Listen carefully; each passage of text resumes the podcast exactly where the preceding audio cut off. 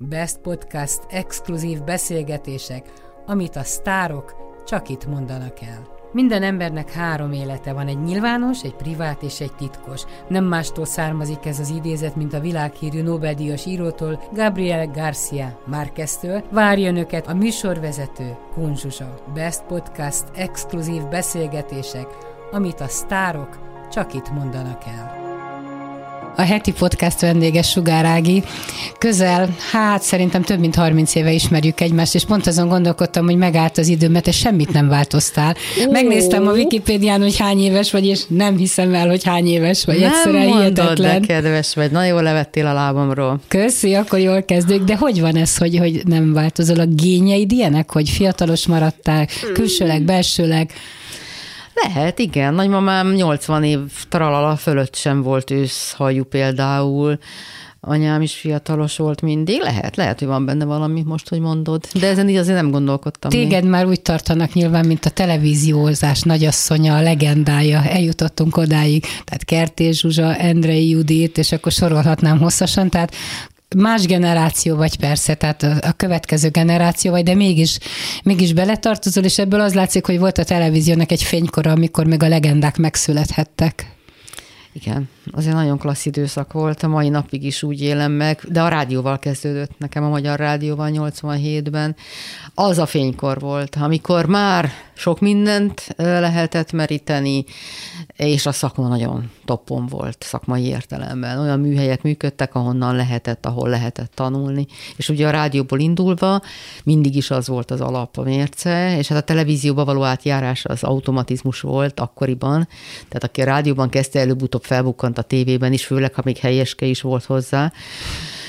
Tehát az, az már nem volt akkora lépés, mint a rádiózást elkezdeni számomra legalábbis, de az alap, az igazi, az első szerelem az a, az a rádió maradt. És hogy kerültél a rádióba? Az pedig úgy volt, hogy én a Vörösmarty gimnáziumba jártam, ami a rádió szomszédságában volt, mm, akkor Makarenko utca, most igen. Igen, a Pródi Sándor utcában Mennyit nevettem nyílik. az anyun, mikor nem tudta az új neveket már megjegyezni. Igen. E, és gyakran jöttek a riporterek ki a gimnáziumunkba, hogyha kamasz véleményeket akartak hallani egy-egy témában, és aztán engem megtaláltak hamar, de Gáspár Sári volt jelesül az, akinek sok ilyen kamasz fiatalokkal foglalkozó, fiatalok problémáival, kérdéseivel foglalkozó műsorra volt, és volt olyan is köztük, amikben rendszeres vendégek voltak a fiatalok a stúdióban, és én éveken át egy ilyen rendszeres vendég voltam a kamasz műsorokban.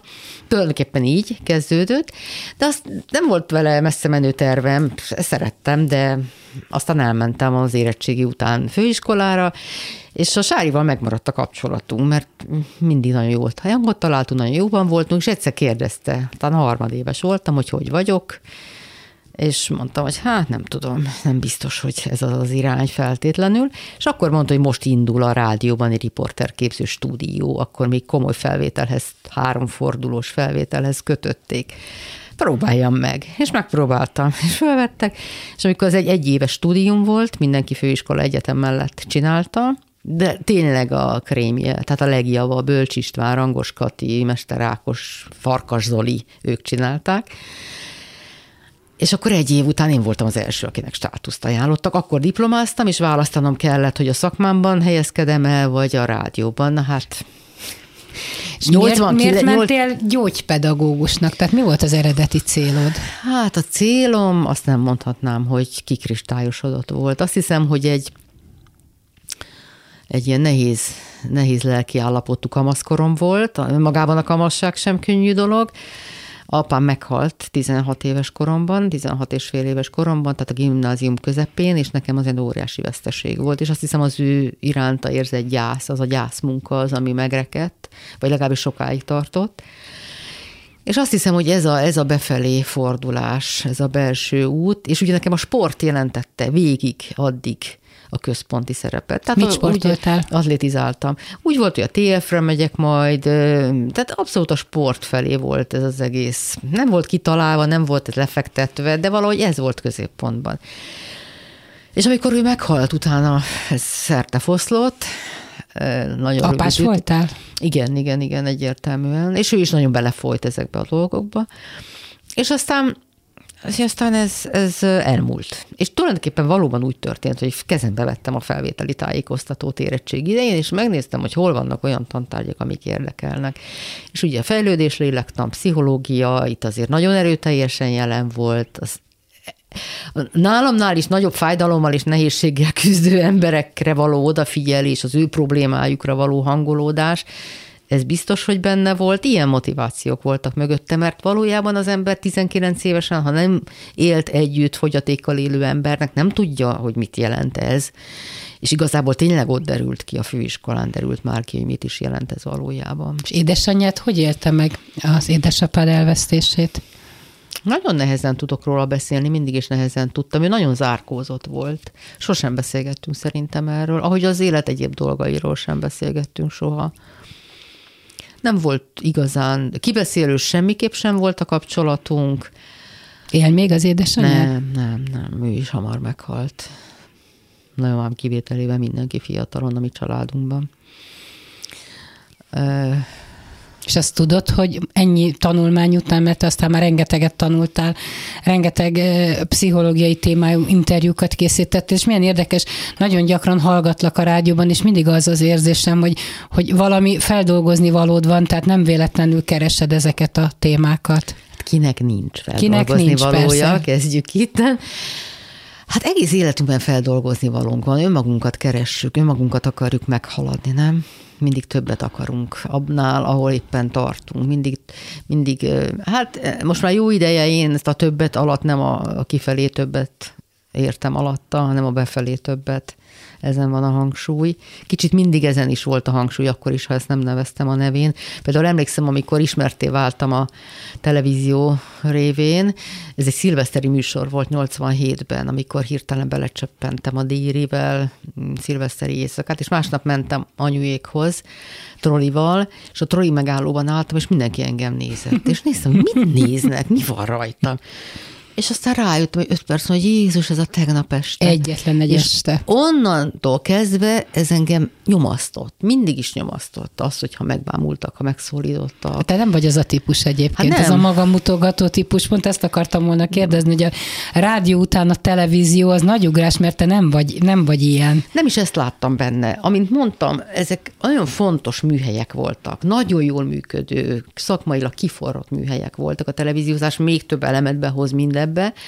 Én csinálni szerettem ezt a szakmát, tanulni, megismerni, benne lenni. Tehát nem azért, hogy a hentes olcsóban adja hát, a húst, vagy szebb húst adjon neked? Megsugom, tévénézősen nagyon voltam. Eleinte inkább szakmai okok miatt, aztán később már miatt se, és nagyon régen leszoktam már a tévénézésről. Volt is egy ilyen mondás, járja bent, hogy csinálni jobb, mint nézni. Mert valóban ennek a szakmai része volt az, ami engem mindig sokkal jobban lekötött. Visszatérve az édesanyádhoz, megfejtett értetted, hogy miért nem tudtatok úgy egymással beszélgetni, vagy miért nem volt ő nyitottabb feléd? Biztos, hogy sok magyarázata van ennek. Ő egy nagyon zárt karakter volt, egy nagyon érzékeny lélek volt, nagyon könnyen sebződött, ezért ő sokkal előbb, már az én születésem előtt, úgy értem, kialakított egy ilyen stratégiát az élettel szemben, hogy ő befelé élt. Én viszont egy nagyon erőteljes gyerek voltam. Tehát én nem voltam kompatibilis lelki alkatomat tekintve vele. Én egy nagyhangú, mozgékony, rengeteg energiával működő, gyors gondolkodású, gyorsan mozgó. De nehéz kamasz is voltál? Nem zárkózott, akkor már zárkózott, akkor már nagyon intenzív belső életet éltem. Ezek mind kisgyerekkoromra igazak, na apám ezt ismerte föl, hogy a sport lesz az, ami majd engem valamelyes az energiáimat legalábbis korlámon tartja és leköti.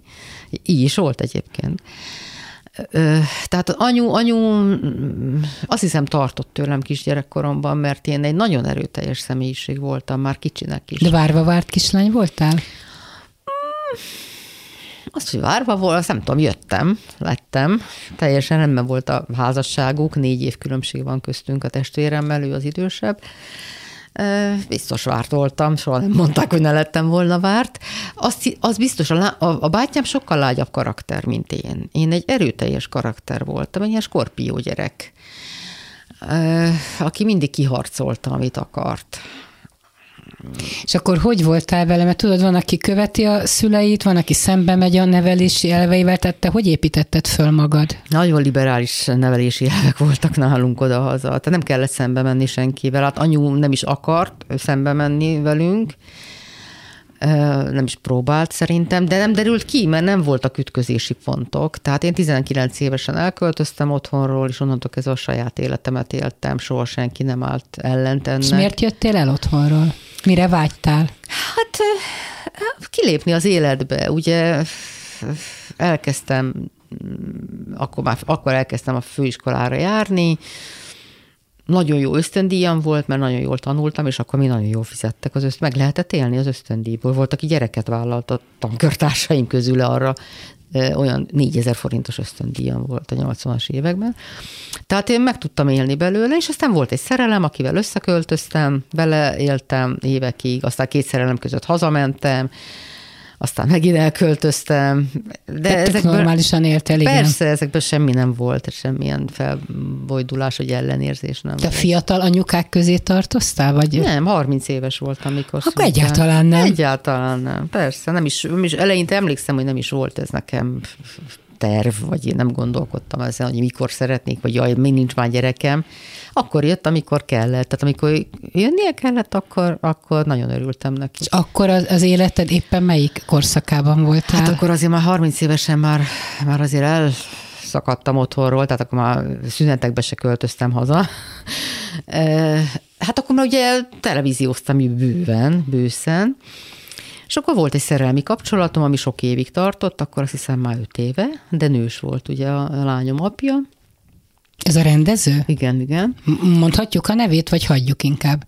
Mondhatjuk, mindegy. Nincs belőle. Ma már minden elsimult az igen. életben. És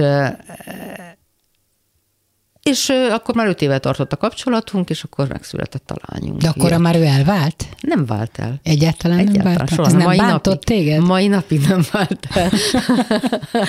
Ezt mondom, hogy már minden elsipult. A lányom nagyon jóban van például az ő feleségével. A lányunk nagyon jóban van az ő Nem voltál soha féltékeny erre? Nem. Á, nem? hát egy gyereket minél többen szeretnek, annál jobb, nem? Há, jó, ezt a tankönyvből én is tudom, aztán benne vagyok nem, én meg te. Nem, az kifejezetten össze... nagy lelkűségnek éreztem az ő részéről, mikor először. Én bennem így, így jött le, hogy először ruhákat küldött, azt hiszem, amikor még kicsi volt a Frani. És ez kifejezetten női, női együttérzésnek éltem meg a És ti is jobban voltatok? Sose találkoztam. Azért az élet miket produkál, Nem látod, is tudom, hogy néz ki. Nem is tudod? Nem. Nem nézted meg? Nem, ó, miért? Miért? Mm. És hányszor más... voltál férni? Az egy másik élet. Az más. Az az övé. Az az övé, igazad van. Én is tudok ilyen okosságokat mondani, csak nem, amikor benne vagyok, álltam én ház előtt, hogy megnézem, hogy... Az engem sose zavart, hogy, hogy, vagy nem, az nem igaz, hogy nem zavart, hogy van, de hogy nem, az elején, az első években. Pont amikor a lányunk megszületett öt év után, akkor már nem. De az elején igen, de persze, voltak ebbe viharok, Azért, nem igaz, mert... nem találkoztam, egyszer találkoztam mm-hmm. vele, de nem ismerném meg, mert ez még az elő. Egyszer láttam, ez igaz. De hát az minimum 30 éve volt, de lehet, hogy több. De mire a lányunk megszületett, egyébként ez így is volt, akkor én már rendben voltam belül. És nekem sokkal fontosabb volt az, hogy rendben legyek, és az ő és a mi kettőnk lelki békéje rendben legyen, mint hogy egy darálóban, egy feszültségben, egy hiányérzetben. Ez nem is, nem is volt. De te ez. tényleg ilyen vagy? Hogy, hogy a, a, a rendre, a nyugalomra törekszel? Hát persze, vagy tudod, hogy ez, ez neked is így a jobb, és valahogy megoldott, tehát hogy az indulataid, mert én is így ismerek, hogy mindig higgadt vagy, nyugodt vagy, csak hogy van-e mögötte egy, egy, egy robbanás? Ha van, feszültség van mögötte, sokszor van amit mindig kezelni kell tudni. Tehát az nem igaz, hogy nincs benne, sőt, ráadásul ugye ilyen, ilyen hirtelen támadó érzéseim vannak, tehát nagyon hirtelen tudok ellenérzéseket érezni. Indulatot nem, mert nem vagyok robbanékony, vagy hogy mondjam, tehát kiabálni, vagy ilyesmiket. Nem szoktál? Nem, nem, nem Otthon mondom, sem? nem volt ilyen. Nem, de hogy. És ráadásul ugye én nagyon szerencsés voltam abból a szempontból, hogy nagyon jó természetű lányom volt mindig is, tehát nekem semmi, de még a dackorszak se volt. Téged tenyerén hordozott az éle. Mondjuk az édesapádat kivéve, mert az biztos borzalmas lehetett, de... Igen, meg a bátyámmal mindig nagyon közeli volt. Mindig egymás mellett laktunk. Nagyon közeli volt a kapcsolatunk mindig. Most utóbbi tíz évben nem lakunk egymás mellett, egyébként mindig, és neki három fia van, a legkisebb az egy kevéssel idősebb, csak az én lányomnál és a sógornője is, sógornőm egy Isten áldott a lélek, tehát mindig nagyon szoros volt a kapcsolatunk, napi szinten voltunk kapcsolatban. Tehát ha az automat betemette a hó, biztos, hogy ő lapátolta ki hajnalba, hogy el tudjak menni. Vagy ha mikor egész kicsi volt a Frani, akkor hordta be a tévébe szoptatni. Tehát mikor még szopizott, adásba voltam, és behozta, aztán hazavitte. Tehát ő ilyen szinten gondoskodó, vagy együttérző, és azért ez mindig egy ilyen melegséget. Később aztán, amikor nagyobbak voltak, együtt nyaraltunk, amikor a gyerekek nagyobbak voltak, meg minden hétvégén együtt jártunk futni a szigetre sok-sok-sok éven keresztül, tehát egy élő, mm, nagyon bensőséges kapcsolatunk volt. Nekünk otthon mindig ilyen volt a légkör, tehát nem voltunk egy idegbajos család. És te is ezt próbálod, vagy ezt teremtetted meg? Igen, de ez nem volt ilyen tudatos. Tehát eh, nem mondom, hogy nem volt az életemben időszak, nem voltak időszakok, főleg a szerelmi problémák idején, amikor hektikusság, idegesség. De, de hát ez mindenki életében az. De ez már szerencsére, amikor a Frani megszületett, akkortól ez már nem. És mi lett Franciskával? Franciska kilencedik éve él Franciaországban, ahogy a neve is. És nem fájt a szívet, hogy mindig el akart menni. Tíz éves korában azt mondta, ő sportoló volt, és beutazta fél Európát már gyerekként. Tehát nem volt neki ez idegen, és valahogy benne volt mindig a képletben, és ő tíz évesen azt mondta, hogy ő Párizsban akar érni, akkor már tizenvalány országban járt előtte. És aztán, amikor gimnáziumot kellett választani, akkor egy francia tagozatot választ, francia tannyelvű gimnáziumot választott, tehát egyszerűen arra orientálódott, és érettségi, uta, érettségi idején normális volt, hogy elmegy oda, Franciaországba megy egyetemre, és most már kilenc éve, most már elvégzett. És mi lett belőle? Alapszakot. Hát forgatókönyvírás rendezés szakon végzett, mesterdiplomát ezen szerezte, egy jó nevű nemzetközi egyetemen. Tehát a filmszakma az, amit választott, bár két egyetemre is fölvették, építésznek is mehetett volna, két helyre. Egy hete volt, hogy annak idején, hogy válasszon, hogy melyiket. Mi az apjával egy kicsit drukkoltunk, hogy hát ha az építészetet fogja választani, de nem azt választotta. Úgyhogy most ott tartunk, hogy most próbál bejutni a szakmába. Egy éve diplomázott. Az, az egyetemi évek nagyon jók voltak. De akkor ti állandóan ingáztok, nem? Meg ő is. Hát a pandémia alatt keveset, egy évben kétszer jön haza, nyáron meg télen, tehát karácsonykor meg nyáron. Én annak idején nagyon sokat mentem ki hozzá, az első öt évben, rengeteget. Hiányzott neked? Igen, meg hát nagyon szoros volt a kapcsolatunk tehát nem tudom hányszor voltam kint, akkor még Montpellierben volt, ott töltött az alapszakot, ott végezte, két, kettőt, tehát első öt évét ott végezte, és aztán került Párizsba, most már negyedik éve él Párizsban, és már a mesterszakot Párizsban végezte. Párizsban csak egyszer voltam kint nála, mert bejött a pandémia. Majd most tervezzük éppen májusban, hogy kimegyünk, és akkor ő szokott hazajönni. Meg hát ugye a Messenger, meg a Skype, Igen. meg a szokás. Az utóbbi években abszolút kutyás lettél, amikor megismertelek, még macskás voltál. Miért volt ez a váltás? Mert azért két különböző személyiség, a kutya meg a macska. Most is lennék, mint macskás, Igen? ha lehetnék. Mindig a macska, valóban mindig a macska. És aztán kertesházba költöztünk, és ott ugye kijár a cica. És ott mindig van egy ilyen aggodalmam, hogy baja lesz, mint ahogy a cicánk, akikkel oda költöztem, az valóban el is tűnt az első három hét után, 12 éves volt akkor a macska, de meg lett szerencsére, és aztán még élt boldog három évet. És ezért nem lett cicánk. Én ugye nem lehet egy kertesházban, nem lehet bent tartani, és én mindig félnék, hogy hazajön-e. Úgyhogy végül is lemondtam a macskáról, de nem ezért lett kutya, hanem mert már akkor volt kutyánk, együtt volt a kutya meg a macska, tehát kutyám 20 éve van, a mostaniak elődjei volt az első óriás uszkár, és ilyen Kettő. fajta függő vagyok, már az előző is az volt. Tényleg az intelligenciája és a megjelenése miatt választottam annak idején, és lettem mellette kutyás, az előző. De nagyon beszélek. kutyás vagy. Hát akkor kevesebb időm volt, de őt is mindig, az előzőt Bertát is mindig mindenhova vittem magammal, 17 éves, 17 évig élt, nagyon sokáig Mm, de ezt a kettőt, akik most vannak, hát ők aztán meg végképp családtagok. Ugye nincsenek gyerekek a házban, felnőttek Andris gyerekei is, renyém sincs otthon, úgyhogy ők a pótlékok. És aztán, mivel valóban nagyon együttműködő fajta, nagyon intelligens fajta, nagyon jól lehet kommunikálni velük, nagyon okosak, kombinálnak, tehát teljesen úgy tudnak, teljesen szervülnek a család életébe, és Na de te ezt is professzionális adnak. módon űzött, tehát amiket csak a Facebookon látok, hogy iskola, meg kirándulás, tehát Hát ez részben nagyon, azért nagyon... is van, mert Andrásnak a fia professzionális kutyaoktató, tehát neki van egy kutyaiskolája is, amellett, hogy világ... András Arató András, igen, hogy igen, nevén igen. nevezzük a gyereket. Igen, a férjemet. igen. és, és tehát így azért háznál van az iskola, nem háznál, mert 5 kilométerre kell elmenni. Tehát az alap volt, hogy az alap meg középfokot ugye elvégzik az iskolában, de mivel az Uszkár rendkívül intelligens, és Anna tanulni akar, és nagy élmény velük együtt dolgozni, ezért újabb és újabb köröket teszünk, és mindig tanulunk valamit. Például most fogunk a két hét múlva elkezdeni egy új sportot megtanulni, mert ők is igénylik. És ezek remek kikapcsolódás, szabadban, együtt a kutyával, akit valóban csak figyelmet, csak szeretetet, csak megértést nyújt. Tehát csak sikerélmény van vele. Te nagyon tudsz szeretni? Hát nagyon, mi az, hogy nagyon? Mit értesz alatt? Hogy kívülről ez nem látszik. Tehát nem... nem... Mit értesz az alatt, hogy hát nem vagyok egy túláradó típus, ha erre gondolsz, tehát nem vagyok az az ajnározós, bár az kutyák esetében Igen, a kutyák esetében ezt látom. Mondható el. De ők is olyanok, tehát annyira kifejezik ők maguk is a rajongásukat, hogy nagyon nehéz nem elolvadni tőlük. De akkor lehet, hogy, hogy ez a kapcsolat a kutyákkal, meg neked velük, ez egyfajta változást hozott benned.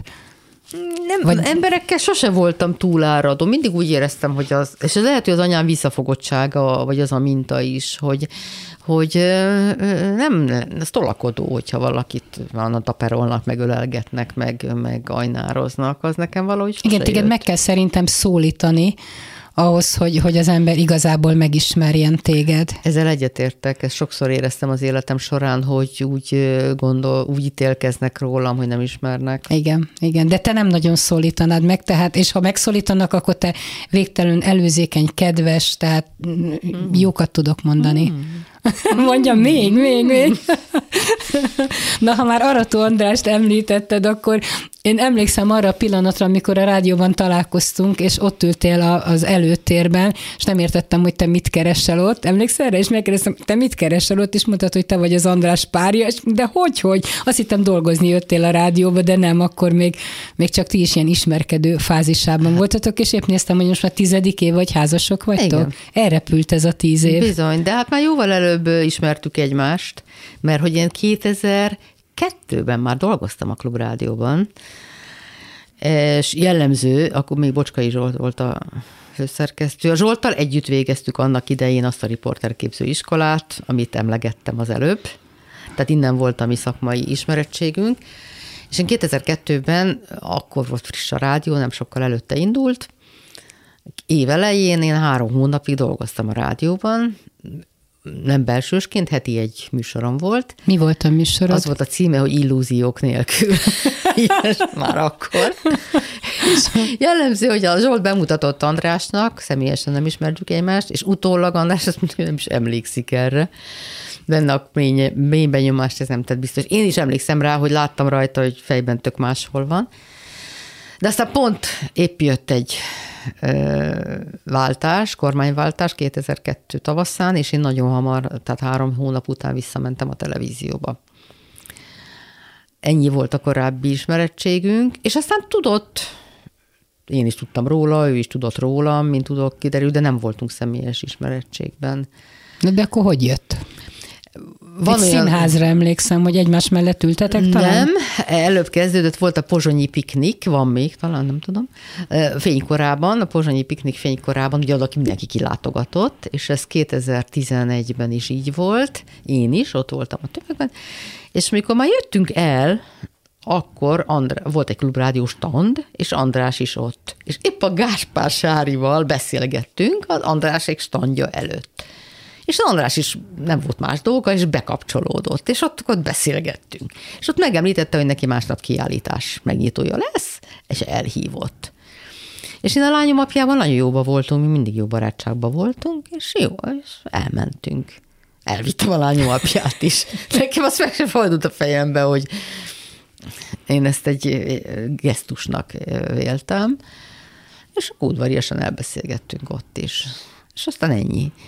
És egy fél évvel később, tehát már 2012-ben történt, egy rendezvényen találkoztunk valóban, és ott rögtön oda jött, és elkezdtünk beszélgetni, és aztán egy színházi előadás kezdődött, amit a Momentán társulat tartott, Bódi Gergőjékkel, és akkor a nézőtéren mellém ült, szabad volt a helyválasztás, és a nézőtéren mellém ült, és ez egy vidám felszabadult este volt, ugye ilyen kooperatív játékokat játszanak a Momentánnak, ez is az egyik profilja. És akkor ott már nagyon könnyen jött ez a dolog, és akkor on, tulajdonképpen onnan datálódik. Egyébként április 4-e volt, ez szép. És az, azóta Andris felszabadulásunk ünnepének hívja április 4-ét. Vagy a rabságom ünnepe. Nem, ő ezt abszolút Nem, úgy élte meg, csak. és azóta is így éli meg, úgyhogy mi egyébként arra? ezt is ünnepeljük, tehát ez az évfordulónk április 4-e, nem és a gondoltad van, hogy létezik még ilyen késői, vagy késői szerelem? Vagy vágytál rá? Vagy mire gondoltál? Nem voltak ilyen típusú hiányérzeteim. Én nagyon jól el voltam ugye nem titok, nagyon jól el voltam 49 éves koramig a bőrömben. Én sose gondoltam, hogy a férhez meneteltől lenne teljes az életem, vagy hogy ez ilyen fontos lenne. Biztos férhez tudtam volna menni többször is, ha akartam volna. De az András az első férjed? Nem, ő a második. Volt egy egy hónapig tartó házasságban, mert ilyen hirtelen ötleteim is voltak korábban, nem gyakran, azt azért hozzáteszem. És tehát én nekem kompakt, nekem egybe volt a lányom, akkor már nagy volt, le, akkor érettségizett, igen, akkor érettségizett. Hmm, nem volt ilyen fajta, nem volt bennem egy ilyen várakozás, vagy hiányérzet. Tudod, hogyha az emberben van egy ilyen görcs, akkor ezek nem, nem is szoktak megtörténni Pontosan. a dolgok. Pontosan. Nem, nem volt semmilyen, nem volt, jött. Egyszer csak ott És volt. jó? Jó, nagyon jó fej, nagyon szórakoztató, nagyon jó humora van.